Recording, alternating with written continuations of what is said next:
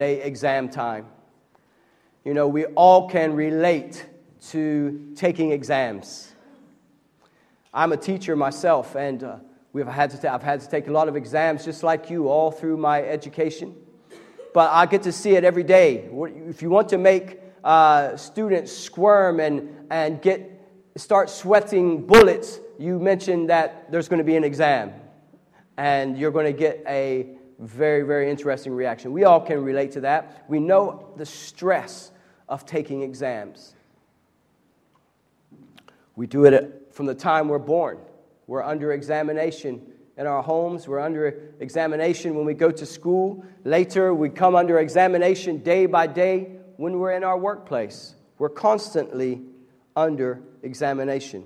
And as much as we find all of life's exams to be difficult, we're going to talk about a higher exam today. The Bible reveals to us here in these teachings of Christ that the examination of, our soul is the most difficult exam altogether. Well, first of all, the Bible speaks of this examination in Hebrews chapter 9. It says, And just as it is appointed for man to die once, after that comes judgment or after that comes your final examination.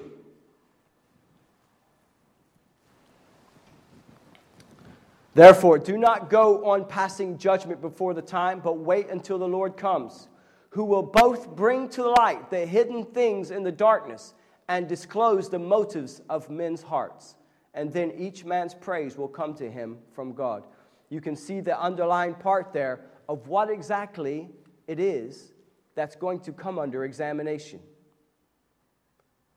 What we're going to be examined on, what is going to be analyzed in you and me and everyone who dies, is the motive of your heart. What is your heart condition before God? And we're going to talk about that. The very secrets of our hearts will be exposed. The very dark secrets, secrets that no one even knows but you. Secrets so deep, secrets so secretive that you haven't even shared them with the person closest to you. These secrets are going to be revealed, and you're going to be examined for them. Do you think that you would pass that test? Do you think that maybe you're a good person and you're going to be okay you're going to, you're going to pass that test. That's part of the examination that we're going to look at today. The first part of the test that we're going to look at is the Ten Commandments. Apologies if you can't read it from there. But these are the Ten Commandments. We find them in Exodus, we find them in Deuteronomy, we find them in a couple of places in the Old Testament. This is the law that God gave Moses to give to the people of Israel and we see them there. Thou shalt have no other gods before me. Thou shalt not make unto thee any graven image or any idols, any statues or stones. That's what we think about at first. But also, we also make graven images. We make images of God in our own mind. Do you realize that if you think of God in a wrong way, you have created an image, a false image? So it's important to think of God and the absolute correct way that the Bible explains. Thou shalt not take the name of the Lord thy God in vain. Remember the Sabbath day to keep it holy. Honor thy father and thy mother. Thou shalt not kill. Thou shalt not commit adultery. Thou shalt not steal. Thou shalt not bear false witness against thy neighbor. Thou shalt not covet. Now, you think there's only 10 questions on this exam. It can't be that tough. Probably one of the shortest exams you'd ever taken during your education or your, your whole life. But when you begin to analyze these 10 questions, have you done any of these? Have you lied? Have you stolen? Have you murdered? Have you committed adultery? When you begin to look deeper into them, they become more difficult. Now, do you think that you could pass this test? For instance, number one, have you always put God first in your life? Have you, have you ever used God's name in vain? One of the biggest uh, uh, things going now, especially on social media, is OMG. OMG. Do you realize that's using God's name in vain? And we do it so callously without even thinking about it. Have you always honored your dad and mom? Never spoke bad to them? Never spoke bad about them? I felt. I've, I, I dishonored my parents a lot. Well, the thing is, not only is there an examination, but I want to point out to you who is the examiner today. The Bible says that Christ is the examiner. Why? It says, Because he has fixed a day in which he will judge the world in righteousness through a man whom he has appointed, having furnished proof to all men by raising him from the dead, and that is Christ. He is the one who is going to judge the living and the dead, the Bible says. He is the one who is the examiner. And this is really important. Why is Christ the examiner, you might ask? What makes him the examiner? But when we look a little bit closer, who Christ is, it says of him, For by him all things were created, both in the heavens and on the earth, visible and invisible, whether thrones or dominions or rulers or authorities. All things have been created through him and for him. This is the examiner. This is Christ. This is his qualification of being the examiner. He is the one who has created all things. All things came into being through him, and apart from him, nothing came into being that has come into being.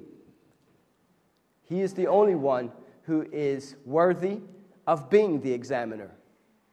And it's to him that we have to consider. For him and through him and to him are all things. To him be the glory forever. Amen. Amen. Now, like I said, we're going to have to sit a final exam, but we're still in the exam now. We're still in the exam now. Let's look what it says. Well, by this t- time, I'm hoping uh, you'll see that this exam is going to be harder than you think. First of all, let's look at our first exam failure. I'm assuming that you failed. That's how that's how confident I am of this exam. Commandment number six Thou shalt not murder. And you must be thinking to yourself, I've never murdered anyone, I've never killed anyone. And you, you, you may be thinking that to yourself. But let's look at the words of Jesus. But I say to you that everyone who is angry with his brother shall be guilty before the courts. And whoever says to his brother, You good for nothing, shall be guilty before the Supreme Court. And whoever says, You fool, shall be guilty enough to go into a fiery hell. You know, Jesus, the examiner, the one who is holy and righteous, the one who created all things, not only has he said, Thou shalt not kill, but he has raised the bar even higher. He has said that even if you think in your heart that you hate someone, even if you think in your heart that you would speak badly about someone, you hate someone so much that you would speak against them, and even if you think in your heart that you would want to put your hands on somebody because you are so angry. Have you ever felt that way? I have. I've been so angry with, with someone. The rage kind of consumed me. I was overcome with rage, and all I could think of was putting my hands on that person. Well, do you know that the majority of murders in the world are committed just by that way? Most murders, small percentage of murders are committed by people who have, you know, already thought it out and pre-planned and, and, and worked out what they're going to. No, most murders and killings are take place by people filling their heart filled with rage and they react. That's all it takes. And Jesus is saying that the very thought in your heart is the same as murder. How do you fail? How do you, how do you handle? I believe that's a fail. I'm confident that that's a fail. Commandment number seven Thou shalt not commit adultery. Again, most of us here would say, Well, I've never done that. I've never committed adultery. But again, let's look at the words of Christ, the examiner, the one who sets the questions. He says, You have heard that it was said, You shall not commit adultery. But I say to you that everyone who looks at a woman with lust for her has already committed adultery with her in his heart. This also goes vice versa. If a woman were to look with lust, also is adultery. She has committed adultery in her heart. And it's so, so easy. Today, in this world, we are bombarded with sexual and sensual images all around us. It's so hard. I guarantee you, and I'm confident, that this is a fail. This is a fail. This is a fail. Jesus has said that you will be judged, the very secrets of your heart. I don't care how you have presented yourself to everyone. You can come. I've, I've, I've taken a shower. I've shaved today. I've put on my Sunday clothes. I've come to church to try to put on my best image to you. But let me tell you, it doesn't matter because if you could see the sin that has been in my heart, you would be shocked. And I know the truth is the same for you. You can dress it up as much as you like, you can present yourself as good and as decent as you like. But the fact remains that when the light is shined on the truths, the deep parts of your heart, the secrets of your heart, you would not pass the test. Commandment number nine now, some of you may think, okay, I've passed these things, but let's, let's look at this one. Thou shalt not lie. Some of you may say to yourself, I've never committed adultery, I never murdered, but this is a guaranteed fail for everyone. Thou shalt not lie. Jesus says in Revelations chapter 21, but for the cowardly and unbelieving and abominable and murderers and immoral persons and sorcerers and idolaters and all liars, their part will be in the lake that burns with fire and brimstone, which is the second death.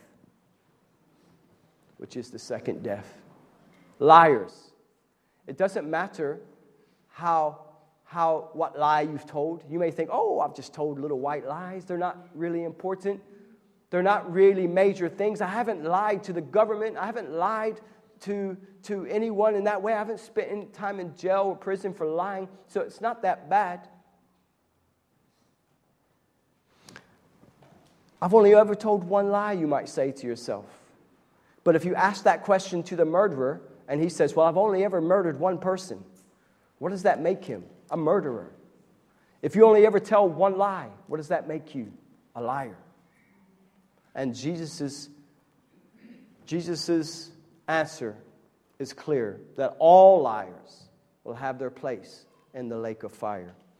Now, by this time, my hope is that you will be feeling you have come to a place where you have accepted that you failed this test. I hope that everyone here has accepted by now. I hope I've convinced you that you have failed this test. And I hope my desire is that some of you will be feeling a very strong sense of hopelessness because you may be saying to yourself, I can't pass this test. Who can pass this test? It's impossible to pass this test. And you might, I hope, be feeling somewhat hopeless faced with these facts. However, let's look at what Jesus says in verse 17.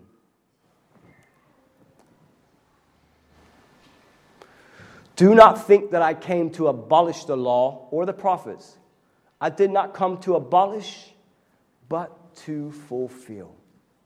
But to fulfill. What did Jesus mean by he came to fulfill the law? Well, have you ever been in a facing an exam or facing a test and you just know that there's no way you're going to pass this test? There's no way you haven't studied properly for it, or even if you did, you're, you're just very weak in the subject and you know you're going to fail, and it crossed your mind, you think, well, maybe the teacher might, might help me. Or if I could just have someone to take this test for me, that would be a great thing. Someone could take this test on my behalf. Somebody who knows it. You know, like Johnny, he's the smartest kid in the class. Maybe if he could take this test for me, I would, I would pass. But there is, there is someone who has taken the test. Jesus says he has not come to abolish the law. He hasn't come to put it aside and say, Don't worry, you don't have to pass that test. He hasn't said that. He hasn't said the law's no good. You know, don't worry, we're putting that aside. It didn't work, didn't save anyone, so we're going with something else. No, he hasn't come to abolish it and to rubbish it and to set it aside, but he says, I have come to fulfill it. What does he, what does he mean? What does he mean? Well, first of all, I want to look at this is where our hope and our strength and our ability and our goodness, we can't rely upon it. Let's look at the purpose of the test. The purpose of the test, the Apostle Paul writes in Romans, he says, What shall I say then? Is the law sin? Is the law wrong? Was it, was it nullified? Is it rubbish? May it never be. On the contrary, I would not have come to know sin except through the law. For I would not have known about coveting if the law had not said, You shall not covet. You see, we wouldn't even know that we were sinning. We wouldn't know that we had offended God and sinned against God if we hadn't read in His Word, Thou shalt not steal, Thou shalt not murder, Thou shalt not commit adultery. We wouldn't know that we had actually committed murder and adultery if we didn't read in the Word of God where Jesus says that even if you think these things in your heart, you are guilty. We wouldn't know that. That is the purpose of the law, is to reveal to you and to reveal to me that we are guilty before God. That is the purpose of the law. And Jesus says he hasn't come to put it aside because it has a purpose, it has a meaning. And that's why he hasn't put it aside because the purpose is to show you and to show me that we are sinners. That we are sinners. That we have broken God's law. That we have no hope in us. That with all of our best, you put all of our best together there's a lot of us here today. You put all the good things about us together and just make it all about that, it still would not be enough to pass the test. Still would not be enough to pass the test. Jesus fulfilled the law. Jesus passed the test. There is someone who can take the test for you. Don't look to your right or to your left or to Johnny, the smartest guy in the class, or to the pastor, who might seem like the, the holiest person or the, the person closest to God. Don't even look to him because he's a man just like you. But the Bible says there is one that we can look to. The Bible says of Jesus, you know that he appeared in order to take away sins, and in him there is no sins, as we sang this morning. Who committed no sin, nor was any deceit found in his mouth. So Jesus was not a liar like you and I. Never lied, never murdered, never committed adultery. He passed every one of the test commandments, every one of the requirements. Jesus was absolutely perfect and holy and righteous and true. No sin was found in him. No deceit was in his heart or on his lips. That's what makes him the perfect sacrifice. This is, you want to know the answer to the exam questions? Here's the answer to the exam questions. We find it in 1 Corinthians chapter 15, verses 1 and 4. Now I make known to you, brethren, the gospel which I preached to you which also you received, and which, you also, which also you stand, by which also you are saved, if you hold fast the word which I preached to you, unless you believed in vain.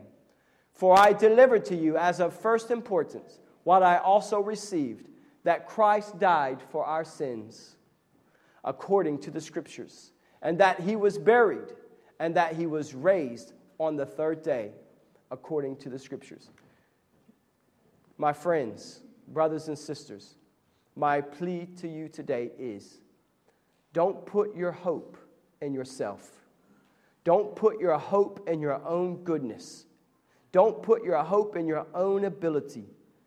Don't put your hope in anything that you could do. I'm telling you, you could forfeit the rest of your life. You could stop work. You could go to uh, some third world country and begin to serve and begin to pay and to begin to help poor people. It will not save you.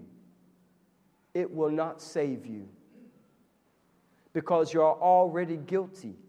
Imagine a, a guilty person standing before a judge. He's guilty of murder, of rape, and he says to the judge, Judge, I promise never to do that again. And not only that, I'll go to a country and I'll serve people and help them and I'll do the best for the rest of my life. Do you think the judge would let him off? No. The judge still has to punish him for what he's done. And that is the same thing for you and I. We've already been proven guilty. So there's no point of thinking, I can make this right. If I just do this or if I just do that, that will show God that I'm a good person and I can make it right. The Bible says that you can't, that you and I failed the test a long time ago. The only hope, and this is what I give to you today I hope that you were hopeless, but now I want to give you hope. Your hope is found in the Lord Jesus Christ. He is the only one who was and is sinless. He is the only one who was, who was able to die for your sins. He took the test for you, he passed the test, and then he committed himself to the cross that he might take your punishment. He didn't just pass the test and say, That's it. No, because it was important that your punishment had to be paid as well. And he also went to the cross and took your punishment and my punishment, and he paid it all in his blood. Not only that, he also rose on the third day. He conquered death, he conquered Satan, he conquered death. And his promise to you and to everyone who comes to him and, and, and, receives him and, and, and, and takes him and places their trust, trust and their faith in him, that he is the one to trust. He promises you eternal life because he has risen from the dead, and he promises you that as well. Friends, brothers, and sisters, I plead with you today. I beg you. Take your eyes off of yourself Life is too short. The Bible says that this life that we live here on earth is as a vapor, a vapor. It's here and it's gone. Don't put your trust in yourself. Place your trust in the one who has died in your place. Place yourself in the one who is the creator of heaven and earth. Place your trust in the one who loves you, died for you, and passed the test on your behalf. Place all your faith and all your trust in the Lord Jesus Christ. Amen. Let's pray.